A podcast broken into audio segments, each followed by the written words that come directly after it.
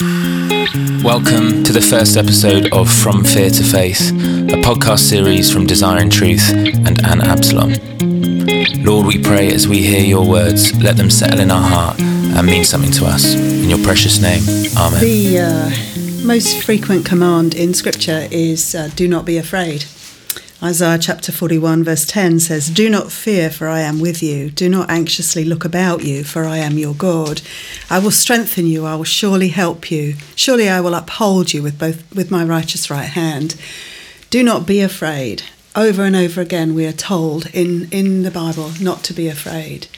But at the same time, in a strange way, in, uh, for example, in Proverbs 9, verse 10, we're told that the fear of the Lord is the beginning of wisdom. And often, to explain that seeming contradiction, we say that fearing the Lord is reverencing or respecting Him as if somehow that's different from the various phobia type of fears or terror that we might have. Of course, there is a difference, but think about it. When we're afraid of anything other than God, we are in fact respecting that thing, giving it a place that it shouldn't have, in a way, revering it, honouring it, exalting it. The fact that we are commanded not to be afraid so often about anything other than God certainly shows us that living without fear is a thing that we have to consciously put all our effort into. Living without fear is not easy. It requires all of our heart, soul, mind, and strength. And because it's not easy, we're also told the reason that we're not to be afraid. We are not to be afraid because God is with us. That is the reason God gives to each person throughout Scripture I am with you, therefore you need not be afraid. But of course, the instinct to worry or be anxious or to fear is strong, and so God knows that it will take real effort, real commitment, and consecration on our part. And that's why, in all areas of our life, under any and every situation, God asks from us nothing less than full surrender to Him nothing less than that we love Him with all our heart, soul, strength, and mind. I just read in Proverbs 9 that Solomon tells us that the fear of the Lord is the beginning of wisdom. So, actually, what is wisdom? Wisdom, uh, by definition, is the correct use of knowledge. And so, when we're thinking about how will I be wise, how will I gain wisdom, the obvious answer is then to get and grow in our knowledge of the Lord. And knowledge in scripture in the Bible is always experience. So to know God means not just that we know about Him, that we know, for example, that He is God, that He is uh, powerful, that He is mighty, but that we are in a relationship with Him.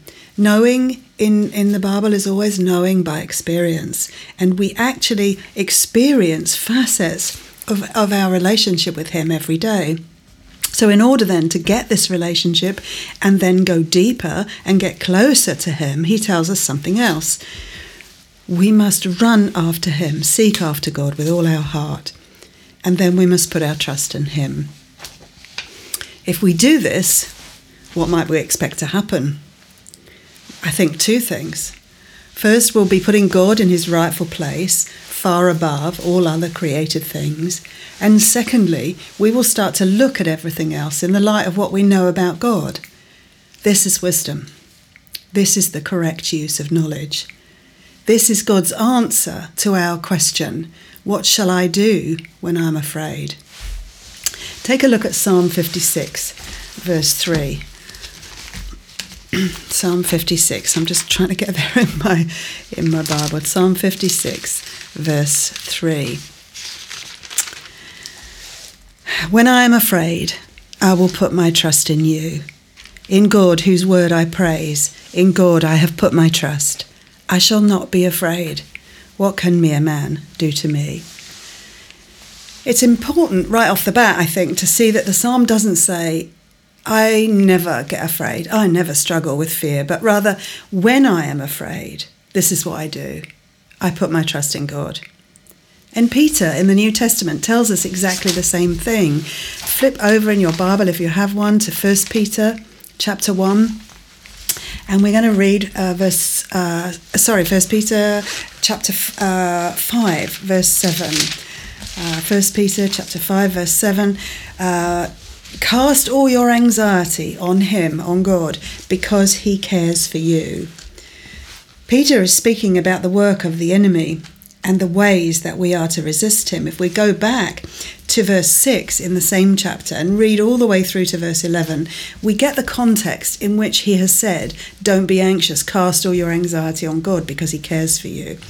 Look at verse 6. Therefore, humble yourselves under the mighty hand of God, that he may exhort you at the proper time, casting all your anxiety on him because he cares for you. Be of sober spirit, be on the alert. Your adversary, the devil, prowls around like a roaring lion, seeking someone to devour. But resist him, firm in your faith, knowing that the same experiences of suffering are being accomplished by your brethren who are in the world. And after you have suffered for a little while, the God of all grace, who called you to his eternal glory in Christ, will himself perfect, confirm, strengthen, and establish you. To him be dominion, for ever and ever. Amen. As we can see from the context here, Peter is speaking about the work of the enemy and the ways that we are to resist him in the midst of circumstances that bring us suffering and pain, and therefore cause us to become fearful or anxious, and then to hold on to that anxiety.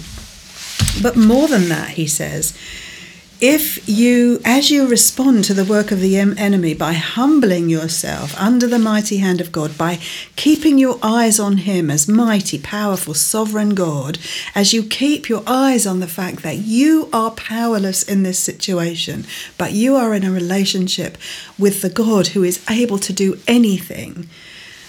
Um, that through that uh, suffering, through your humbling, God will exalt you and perfect, which means complete or mature, and confirm, strengthen, and establish you, and more. You will not be afraid. What we see here is so fundamental to our understanding of God and how He works, and to our understanding of the work of the enemy towards us, and how we resist Him, standing firm in our faith.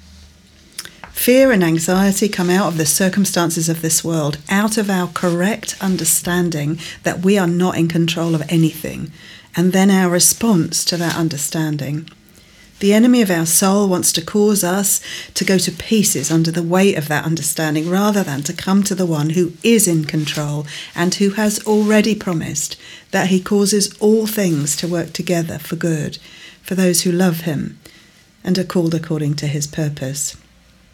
So we must begin by asking ourselves the question when we are afraid, do we come to the Lord humbly, accepting that His ways are not our ways, that He is the great I am, the sovereign Most High God, the one who has promised to protect us by His power through our faith? Or do we allow ourselves to dwell in the fear of circumstances, letting them overwhelm us without looking up and focusing on God?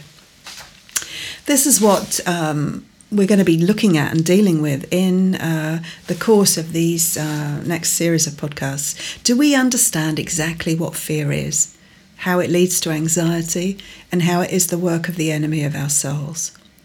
But more than that, we will look at the ways and examples that God has given to us to en- and to enable us to overcome in the strength of Christ and lay hold of the victory that He has already won. Jesus said in John 16:33, "In this world you will have trouble, but take courage. I have overcome the world." And in Acts, we are told that Jesus came to Paul in a vision with these words. Acts chapter 18, uh, verse 9 and 10. Acts 18, 9 and 10. And the Lord said to Paul in the night by a vision, Do not be afraid any longer, but go on speaking and do not be silent, for I am with you, and no man will attack you in order to harm you, for I have many people in this city. Even Paul, the great apostle Paul, who took the gospel uh, out into the world, into the Gentile world, even he was afraid. And, and Jesus came to him and uh, Paul wrote it down, or Luke wrote it down for us about Paul, telling Paul not to be afraid, but to keep on speaking and not be silent. Why? For I am with you. Right back to Isaiah as we began. Why not to be afraid? God is with us. And here, um, where it's confirmed to us that God knows that we will be afraid from time to time, that we will have anxiety or worry, and He tells us in His Word how to fight when fear and anxiety strike, because God knows that they are the flaming arrows of the evil one that Paul talks about in Ephesians 6, verse 16. So then, our response to the person who has to deal with feelings of anxiety, sometimes every day, is really to say, well, that's more or less normal. Our issue is how do we fight those feelings and gain the victory over, to, over them?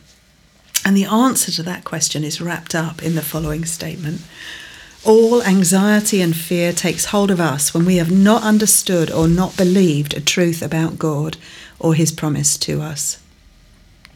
It follows then that the way we fight anxiety and overcome it is by fighting against our unbelief and fighting for faith. And the way you fight this good faith, good fight, is by reading and meditating on God's assurances of His grace, by asking for the help of His Spirit, and by proclaiming aloud the truth of His Word. We read the promises of God and we pray for the help of His Spirit to enable us to hand over our fear and anxiety to the one whom we know is capable of doing exceedingly abundantly beyond all that we ask or think. That's Ephesians 3, verse 20. Ultimately, we only hold on to fear and or anxiety because we do not trust God. And whenever we find ourselves not trusting God, it is because we don't know Him well enough. That is the real issue for believers in the Lord Jesus. We have a lot of fear because we have a lot of unbelief. Every time we are fearful, fearful of something God tells us not to fear, it is a moment when God is exposing our unbelief or our lack of knowledge, and He is showing us a place in our souls that is not yet fully under the role, under the rule of Jesus Christ. Israel's conquering the promised land is the picture God has given us of fighting unbelief. If we go back to the Old Testament and look at Deuteronomy chapter 31, Deuteronomy uh, 31, um, verse 5 to 8.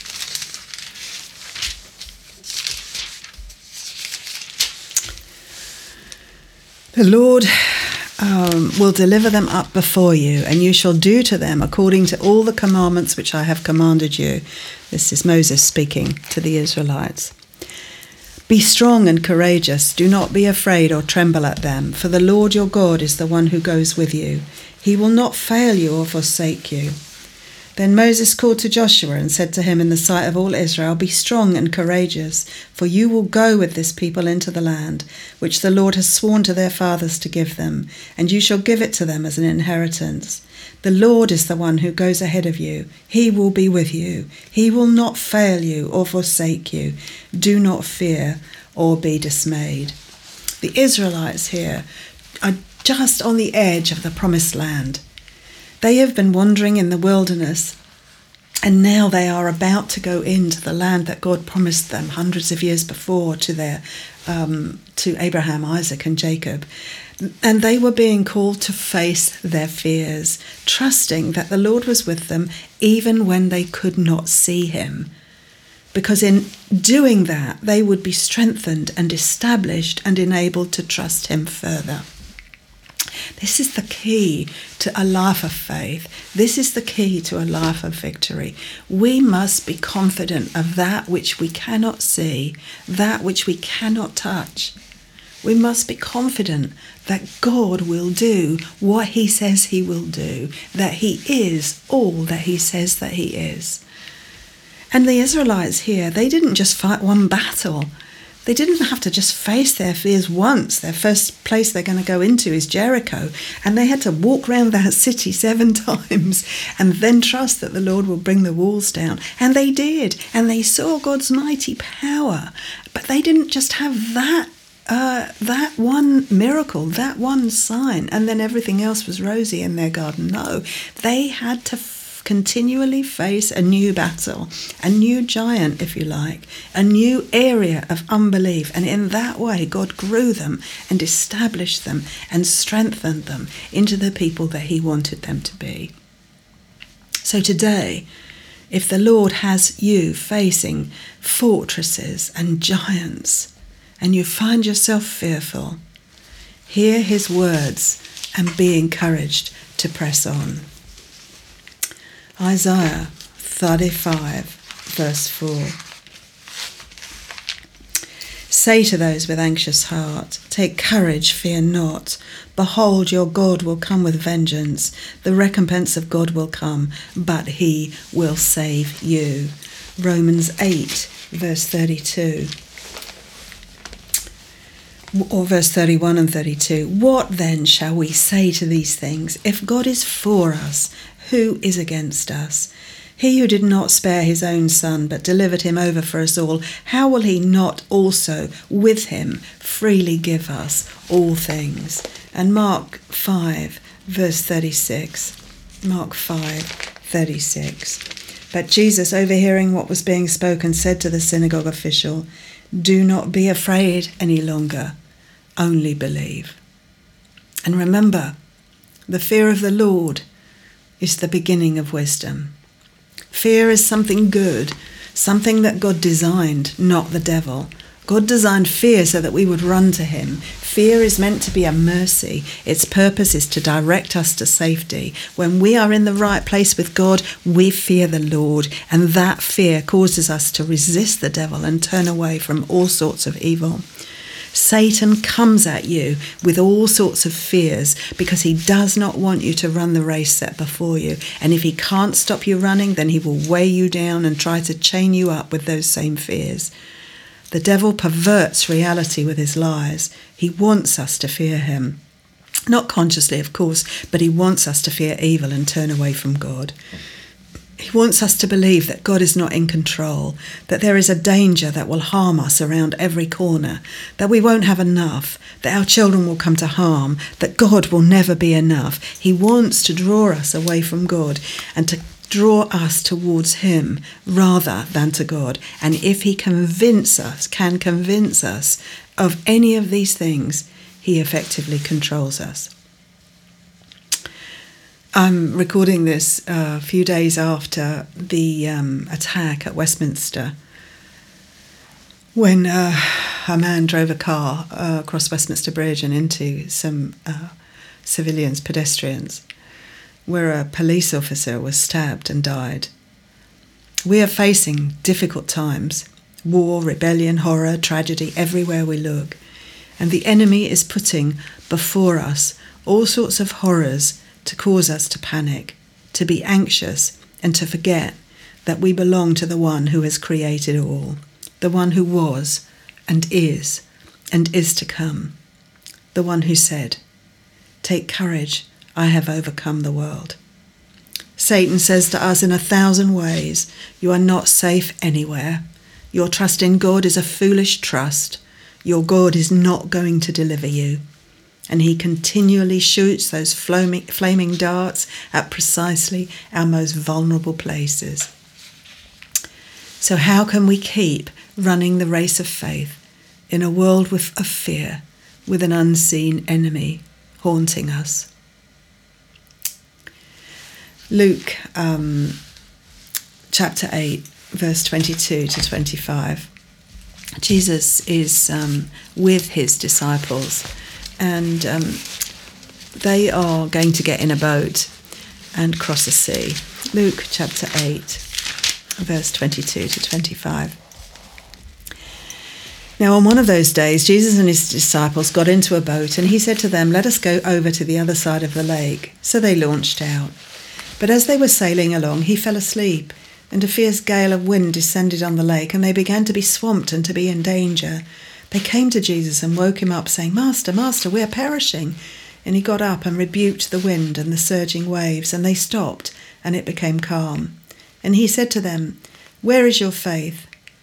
They were fearful and amazed, saying to one another, Who then is this that he commands even the winds and the water, and they obey him? To the disciples, the storm looked stronger than Jesus, and they panicked. Often, the storms of our life look so strong that they uh, almost overwhelm us, that we, they're almost drowning us. And we panic. But here, Jesus said to them, He rebuked the storm and it stopped, and He said to them, Where is your faith? And what He meant was, What about me? Do you not yet understand? And in stilling the storm, He showed them who He is and why they should trust Him. When we do the same thing, when we turn our eyes upon Jesus, when we put our active trust in Him, then we experience the truth that Peter tells us about in 1 Peter chapter 1, verse 5. 1 Peter um, chapter 1, verse 5. Well, I'm going to actually start at verse 3. Blessed be the God and Father of our Lord Jesus Christ, who, according to his great mercy, has caused us to be born again to a living hope through the resurrection of Jesus Christ from the dead to obtain an inheritance which is imperishable and undefiled and will not fade away, reserved in heaven for you. And here it is who are protected by the power of God through faith for a salvation ready to be revealed in the last time. So, what are some of the promises of God that we are to believe and through which He protects us? God forgives all your sins. First John 1 verse 9 if you are faith um, if you uh, confess your sins he is faithful and just to forgive us our sins and purify us from all unrighteousness Romans chapter 8 verse 1 there is therefore now no condemnation for those who are in Christ Jesus John chapter 14 verse 1 let not your heart be troubled John 16 verse 33 um, take courage I have overcome the world 1 Corinthians 10, verse 13 No temptation, no trial, no test has seized you that God has not already provided for. Luke 8, 25, as we've just seen, you can have peace in any storm of life. John 11, 26, I am the resurrection and the life. He who believes in me will never die. John 3, 16, you have eternal life and nothing now will ever separate you from the love of God that is in Christ Jesus. Romans 8 38 and 39. Every promise that God has ever made to his people, he will fulfill for you in Christ Jesus. If you abide in Jesus and his word abides in you, whatever you ask will be done for you. The Holy Spirit will flow out of your heart like rivers of living water, and your soul will never hunger and thirst again. These are the promises of God to his children. And finally, Romans 8:28, God will cause all things to work together for good for you. These promises are both the shield of faith and the sword of the spirit that God has given you. Know these promises, these assurances, like you know the back of your hand. Ask the Spirit of Christ to give you understanding of them and speak them out aloud, wielding them as you would a sword. Put your trust in them, believing these and many more that will protect you from the work of the enemy as you run the race set before you. Resist the devil. Humble yourself under the mighty hand of God by acknowledging that only He can protect you and that He has promised to do so. Stand against the lies and deception and temptation of the enemy that seeks to draw you away and destroy your witness. Lay aside the sin that so easily entangles. Lay aside the encumbrances of your fears and actively believe. Shout out if you have to. Put your trust in Jesus and hear him say, I am running with you and I am stronger than Satan. Peace I leave with you, my peace I give to you. Not as the world gives do I give to you. Let not your hearts be troubled, neither let them be afraid. Father, I want to thank you, Lord, for um, your word, which is um, yea and amen in Christ Jesus. Thank you for all the promises that you make to us, telling us that we need not be afraid, that we can run to you when fear attacks from the enemy. Lord God, I pray that uh, you would help me to do that. Uh, help us to do that, Father, to saturate our mind with your word, with your promises, and then to stand on those promises. Lord God, help us to speak them aloud, to ask your Spirit to make them real in our hearts, and to put our trust in you every day. In Jesus' name, his glory. Amen. Thanks for listening. Be sure to check out the website at desiringtruth.org.uk for more information on events and series like these.